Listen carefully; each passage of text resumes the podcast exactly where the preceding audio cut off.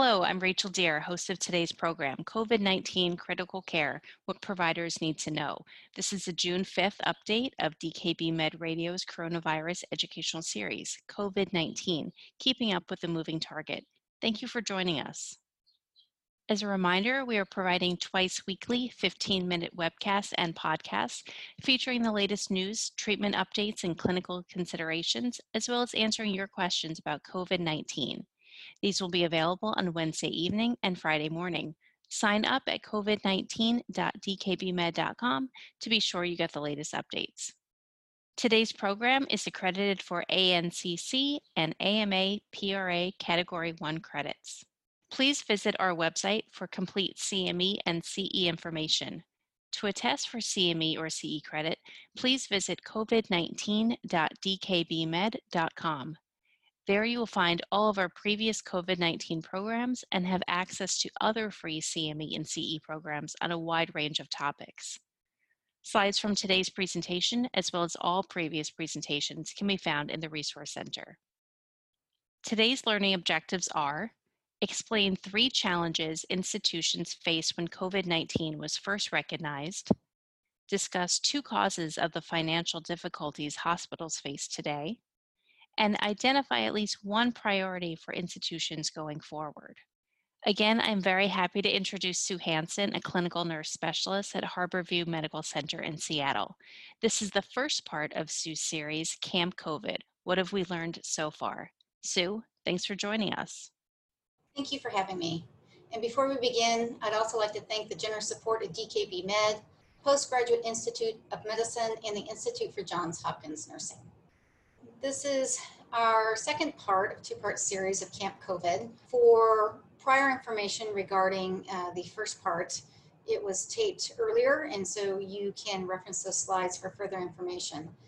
This second half, we're going to talk about management of human resources, the impact on staff, the impact on post-acute care facilities, and going forward, what we have learned. So regarding human resources, I can't speak for other institutions, but this is, again, certainly how I think we all felt. We all felt like we were running every day and we were running out of time and we had to do more with less and do things by yesterday.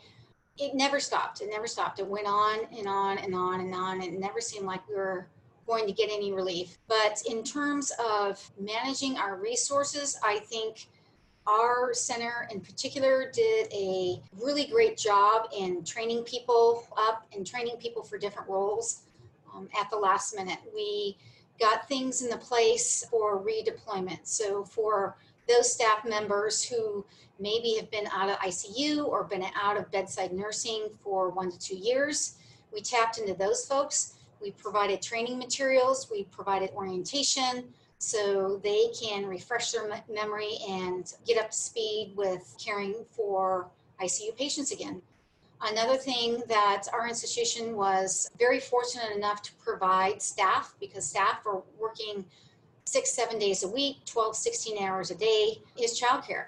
They have families, just like all of us, and they can't leave their children at home. And so we do have a child care center associated with our facility, and we were able to provide extended hours of childcare, reduced child care for a lot of our staff.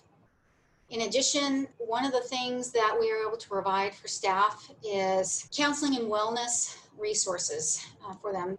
It was a huge impact on staff emotionally and physically. Again, we're fortunate to provide those resources to staff, but I think going forward, and one of the things we're learning now is that, you know, once you get over the height of the COVID 19 surge and the census starts to drop and your adrenaline starts to drop and things are starting to slow down, that's frequently when people start to think about all that's happened over the last three months. And I think we're now just seeing that in staff. And it's just, we're starting to see the toll it takes on their mental health. And I think one of the things that would be really beneficial if institutions can do that and they're able to provide these wellness services and these counseling services to staff is to please continue those services, even though we're seeing COVID-19 census go down, even though we're starting to ramp up our routine operations. staff need this, all staff, not just frontline staff, because we're starting to see lasting effects for the people who cared for these patients. And it's one thing to come out on the other side and have great numbers in terms of mortality for our COVID 19 population. But at what price is that if your staff cannot recover as well and they don't get the services that they need to become healthy again? Because again, it has taken a huge toll. Infection prevention and control I'm not going to go too deep into this because all of COVID 19, I think you can sum up under infection prevention and control. But some of the things I would like to highlight are negative flow rooms. We did have some negative flow rooms. We had to turn more rooms into negative flow rooms. That was a huge engineering feat on the part of our Department of Engineering, of course. And how they did that in, they pretty much did that in less than a week. Some of us foolishly thought that even though we had negative flow in some departments, that it could just be turned on with a switch, and, and that's not necessarily the case. And we also didn't take into consideration the negative flow rooms and the impact on the energy sources in certain wings of the hospital. Going forward, I think if, if your institution has the resources to make every room a negative flow room, that of course would be great but certainly having more negative flow rooms than a handful is absolutely, absolutely a need, especially during these times where we have these emerging infections that we don't know what they are. We don't know how they're transmitted, and it's going to take months to figure out how they are transmitted. So we certainly do need more negative flow rooms planning forward. Cohorting patients, this again was a challenge. We figured out protocols regarding what's the criteria to cohort patients, but our protocols for cleaning those cohorted rooms and supporting staff enough to clean those rooms was not sufficient. I think we're now to the point where we've done extra training, we've done extra supportive measures with EVS staff regarding cleaning rooms. One of the ways that I know I had to talk to staff uh, to go into clean rooms is that I had to go in with them. There's a lot of fear. And so when they see someone else doing it alongside them, they feel supported, they feel less scared. But again, I think we can improve on our protocols on cohorting patients and cleaning the rooms. I think we've done a great job on donning and doffing circuits, meaning outlining a specific area and where to remove and put on the specific PPE I think one of the areas that was challenging is moving to extended or reuse of PPE, especially when we change the protocols back and forth so quickly, depending on how much supply we had. This creates a lot of uneasiness for staff. So I think we learned to give more information to staff as to why we are doing this, being more transparent as to why we are doing this. That was very, very helpful. Clustering care, I think this is one thing that we got right from the beginning as well is how do we provide safe care with as minimum of time being exposed for staff as possible. I think staff got really creative in uh, collaborating with respiratory therapy, collaborating with other nurses, especially in cohorted rooms on sharing the care so as to minimize staff going into a patient's room. And lastly, fomites. Towards the end, everything's a fomite. We constantly wiped everything down to the point of where we were coming upon shortages of antiseptic wipes. We didn't, but we were very close. But you know, in the end, it's just like the same analogy of assuming everybody is COVID positive. Assume everything is a fomite, treat it as such, wipe it down as such. When in doubt, hand hygiene. And in the end, it all comes down to the four basic things that I think we've been teaching everybody from beginning. Um, if you're sick, stay home.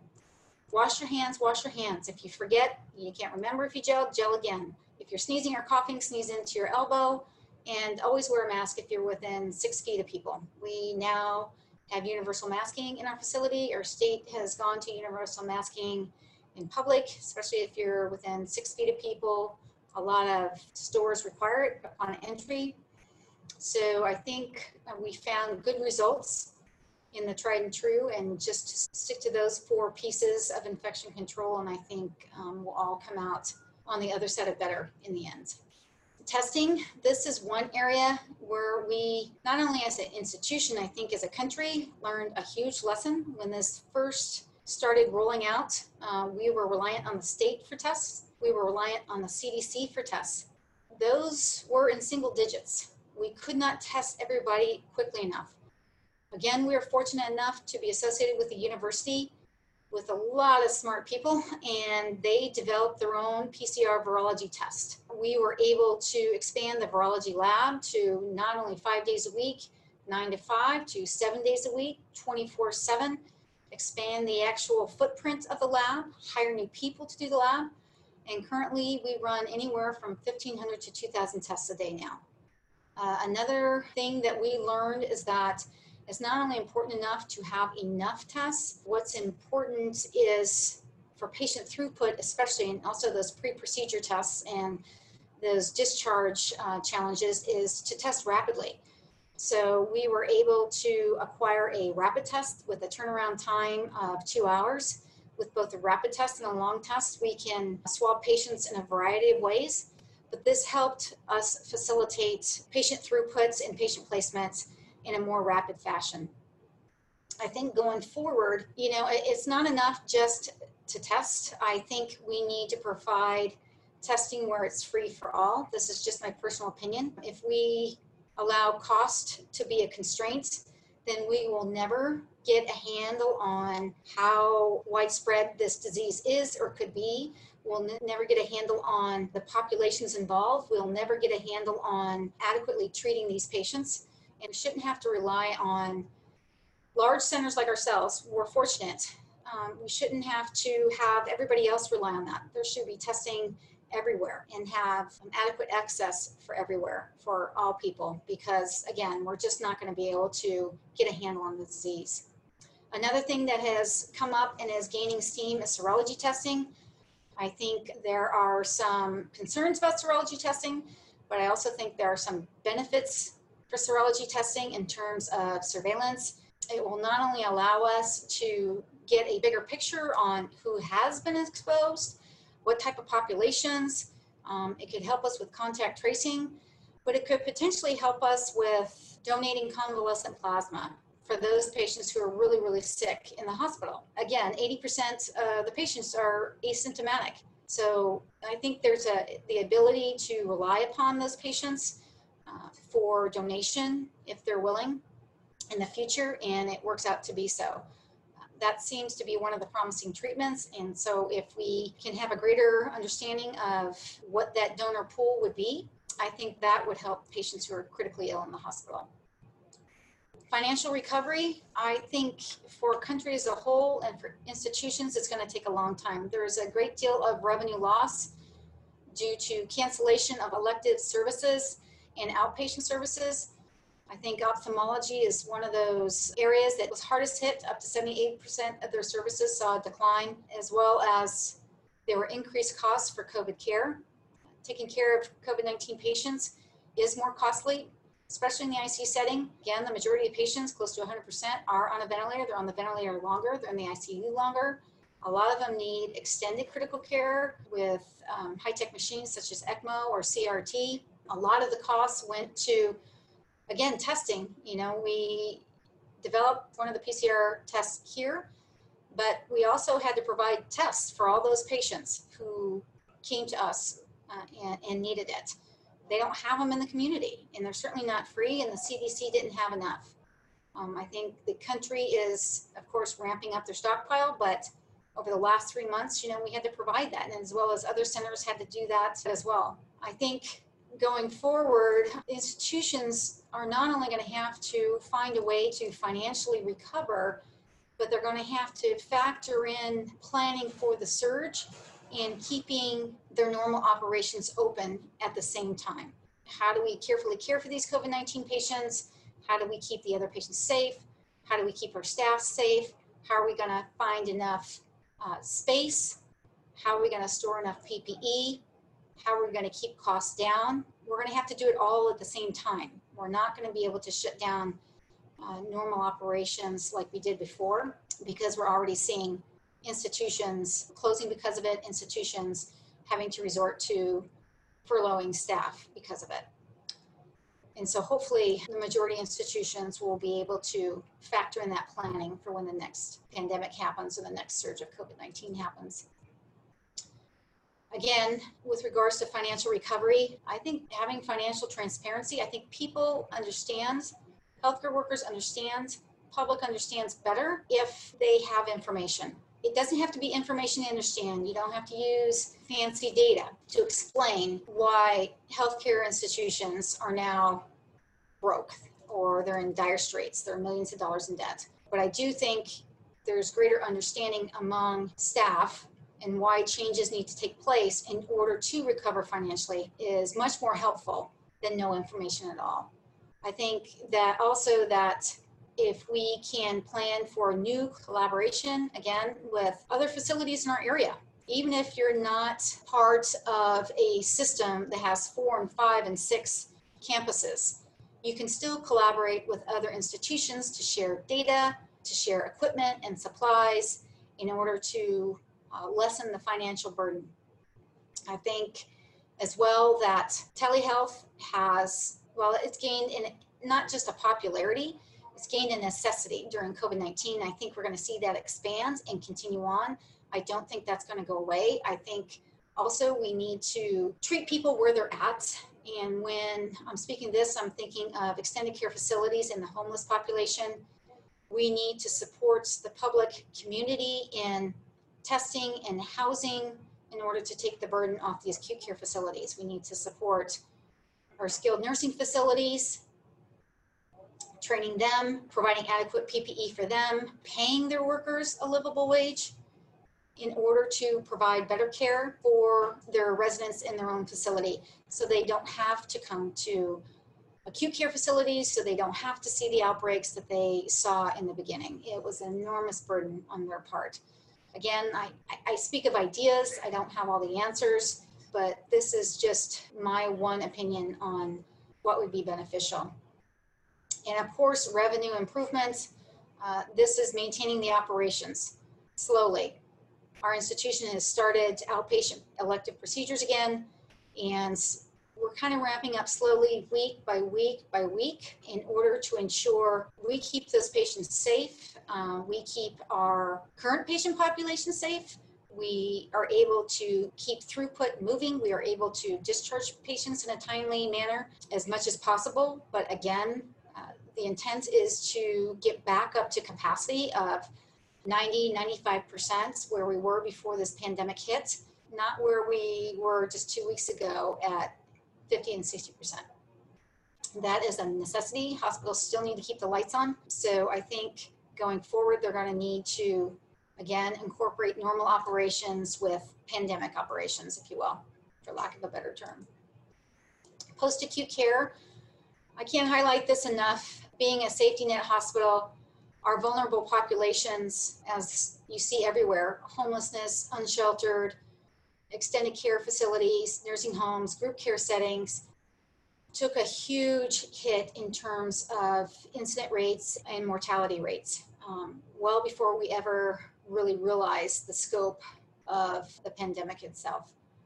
I think going forward, we need to have public health places where the homeless adequate places where the homeless can shelter in place, processes in place in these homeless COVID 19 locations where we can keep the homeless for 14 days. You know, it, it's one thing to have a couple of facilities or pop up locations, but it's another thing getting the, the homeless to stay. Many of them have mental illness, many of them have addictions, and they don't want to stay. And so what we can't have is having them go out into the greater population and spread that disease among many for which we can't do contact tracing on because it's just too many. I also think that it's important to expand our home care services. Can those who are sick with the early symptoms of the disease get care at home? Can we reach out to medical supply companies, oxygen supply companies, and support them in a better manners so patients can be cared for at home they can recover at home and they don't get to the point where they need to come to an acute care facility and then end up critically ill intubated and then uh, sometimes die I also think there needs to be a focus on our incarcerated population. Prisons and detainment centers are grossly overcrowded. There's, as it stands now, there's just no way to adequately isolate patients who are incarcerated. In addition, uh, when we have to care for patients in our hospital who are incarcerated, they have maybe they had COVID 19, maybe they're doing fine, but they still test positive, or now they te- tested negative, they converted, but what is the process for them transferring back to that type of a community? Do they need to have a test done before they transfer back to the community? Are certain prisons and places of incarceration, do they do their own testing? My guess is no. And even if they did know their inmates were positive, again, how to isolate them. So I think this is another area that needs a lot of work in order to maintain the safety of everyone. A little more on long-term care facilities. We know that this population took a toll, a great toll, not only on, on the residents, but on the staff who work there as well. Uh, this is from a Kaiser Family Foundation. Um, this is state by state, and as you can see at the very end, with 38 states reporting, the mortality rate in this population is about 42%.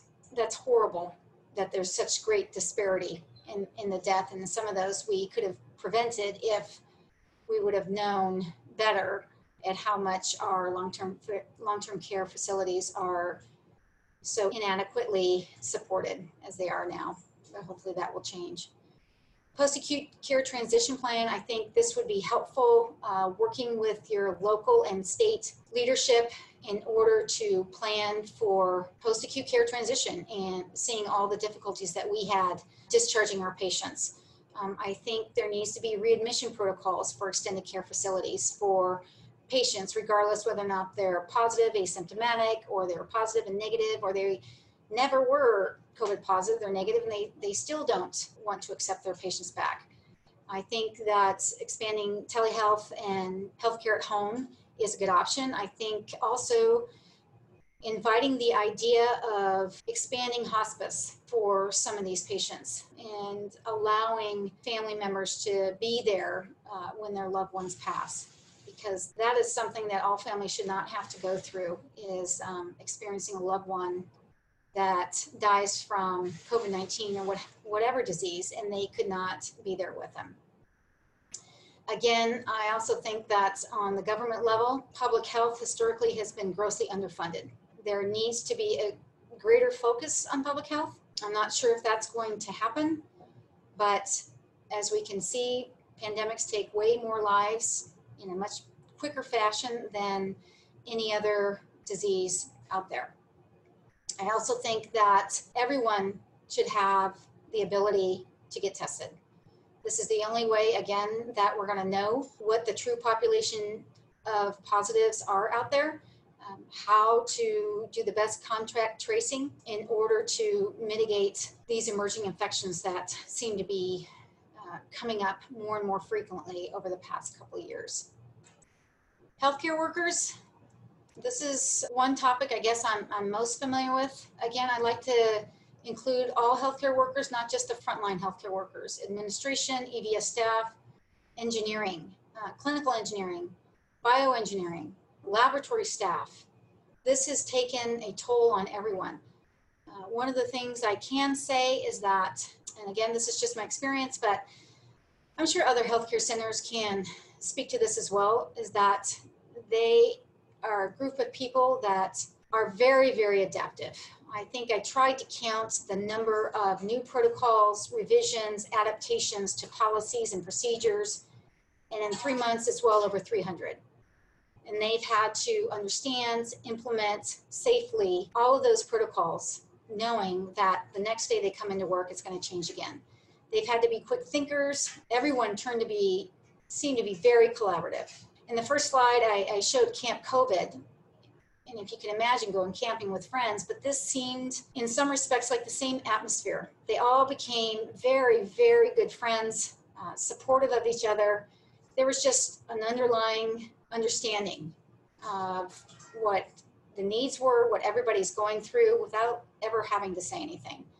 They also are enormously intelligent. These patients became very, very sick. They Some patients required very high tech equipment to actually keep them alive and to support them, primarily meaning ECMO or CRT. Not everybody is trained on that, so we had to quickly train those staff members in place. And these are high risk things, things we don't do very often, but staff stepped up to the plate.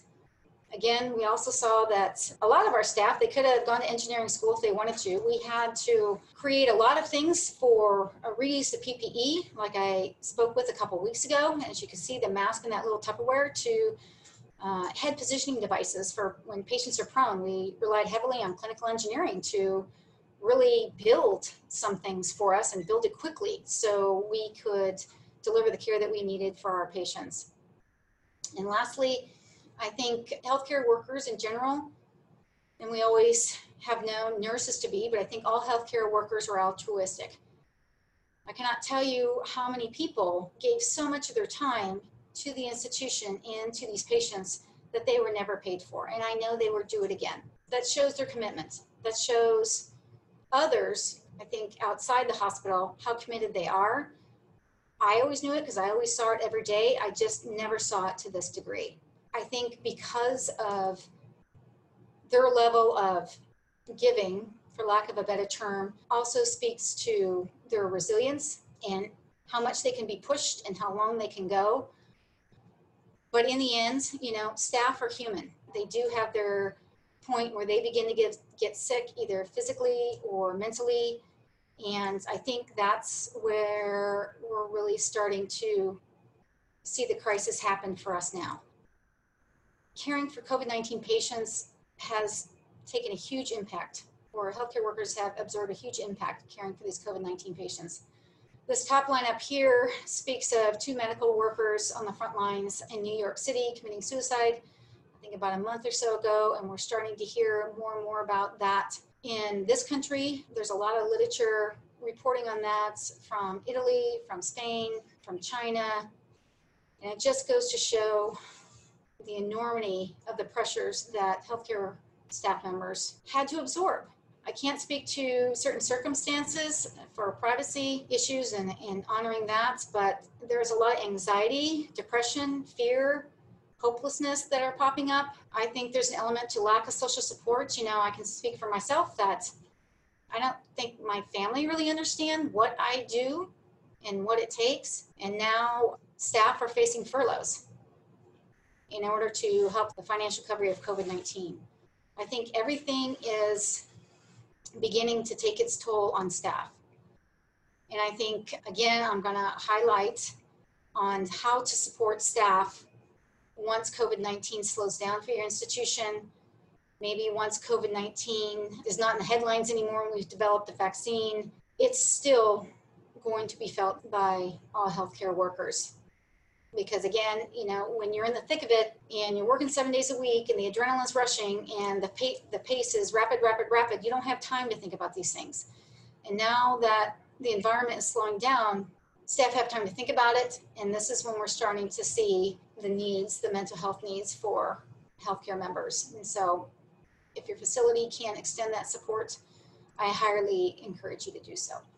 So what's next the best thing would be to plan for conventional, contingent, and crisis phases in all phases of emergency planning. So that's supply chain, that's capacity, that's infection control, resources, all the things we talked about last week and this week. I think we do need to plan for co-infections in the fall and the flu. I can only imagine what it's going to be like, especially for the elderly population and the homeless population. I am hopeful that funding for public health is going to increase, but historically speaking, it has not increased very much. Um, I know that's a very small picture of the CDC's budget for 2021. And if you can look near the arrows, the proposed budget for 2021 for public health and zoonotic infections are down millions of dollars. So that does not support the mission of improving public health among all communities. And lastly, I'm going to highlight this again. When you go to plan for your conventional, contingent, and your crisis phases, also incorporate recovery into those conventional, contingent, and crisis phases. So that pain is not also imparted upon acute care facilities as a whole. I think we need to support our community facilities in order to minimize the impact to acute care facilities and staff and PPE and their overall mental wellness. Because I can say firsthand that all of healthcare workers, they understand being furloughed, they understand the cost this took. I'm not sure that they understand having to pay that cost again a second time due to insufficient planning. So I'm I'm hopeful that those administrative leaders who do do the planning for the recovery and the next phases, they will incorporate contingency plans and crisis plans into the recovery as well. So the impact is minimized on the back end when we see an ending to this particular pandemic. And that is all I have. I'm happy to take questions. Thank you, Sue. For our learners, these are the references for some of the information Sue provided us with today. The slides will be available in our resource center. We will now continue to the listener Q&A. Sue, first question. Has the procedure for running a code blue or performing CPR changed in the current circumstances? Yes, that's a great question. It has dramatically and has changed about 10 times, maybe 15. Running a code is pretty high risk and majority of patients, they need to be intubated. And so that's considered an AGP or an aerosol generating procedure. How do we do that? How do we provide this emergency care to our patients and protect our staff at the same time? So at our institution, we created protocols where only the necessary number of people need to go into the room. Historically, everyone would show up to a code. There'd be 30 people in the room, 20 of which did not need to be there. So we have really cracked down on having the only necessary people in the room. So we have someone man the door and they strictly enforce only certain people should be in the room. We also developed what we call code blue boxes. And inside those code blue boxes has all the PPE equipment for the people who need to be in the room. Right now, I think we have five people in the room and that is it. And so if you run to a code and you did not bring a PAPR hood with you, or you did not bring a clean N95, which most people don't have because we're always on that seem like the crisis of the contingency stage of PPE, we had those necessary supplies in that code blue box ready to go on each unit of the hospital so you can just grab the appropriate PPE and go into the room. The rest of the code team will stay outside the room and we'll actually communicate by walkie-talkie or we'll put the phone that's in the room on speaker so we can communicate with the people outside the room. We would keep the defibrillator outside the room unless we absolutely needed it. We would keep the crash cart outside the room with pharmacy um, outside the room as well. We would have social work and other ancillary staff stay outside the room to take feedback from the code team inside the room and be able to hand off any supplies that they may need. Long story short, or short story long, yes, um, our code blue process has changed dramatically. I think we have, for the most part, staff have has gotten used to the new process. I think we assume anybody who we don't know the COVID status on, we assume them to be COVID positive, and everybody just dons their gear appropriately as if the patient was COVID positive. I think uh, going forward in the fall, if we should see a surge, which I'm sure we will, and they'll probably be coupled with the flu, this process may change as well again this is one of the things where we pretty much did right from the beginning is limiting the number of staff that enter the room and still be able to provide that emergency care adequately to that patient. Next question. From a patient safety perspective, do you think that hospitals should be performing non-emergent operations that require inpatient stays? Yes, I do. I think we have in in trying to do the right thing by our patients and by our staff, I think we have been overprotective and oversafe. And again, this is just my personal opinion. I think we've done a fabulous job in bringing on the rapid PCR testing that the turnaround time is two hours. This allows us to do pre-procedure testing for our patients um, to determine their COVID status. And to be quite honest, 99% of those are all COVID negative. We have put our COVID positive patients in certain areas or certain floors of the hospital. On those floors where um, we have other non-COVID patients, we have done a great job in putting them on opposite areas of the floor. Um, staff who keep care of COVID patients do not take care of non COVID patients. So I think it is very, very safe. And I think that because of COVID 19, people have avoided going to the doctor, or avoided coming to the hospital, maybe a little bit uh, longer than they should have. And they're now seeing consequences of that. I think everyone should be feel very safe in having their non-urgent procedures done at facilities. I think that is one thing that we have really done a good job in protecting our staff and protecting our patients with our current processes that we have right now and what we have learned. Thank you, Sue, for your contribution to the program. As a reminder, to claim CME or CE credit, please complete the evaluation at covid19.dkbmed.com and select today's activity. You'll receive your certificate immediately after. Any questions or issues, feel free to email us at the address listed. To submit questions, please send them to qa at dkbmed.com. Don't forget to access our resource center at covid19.dkbmed.com.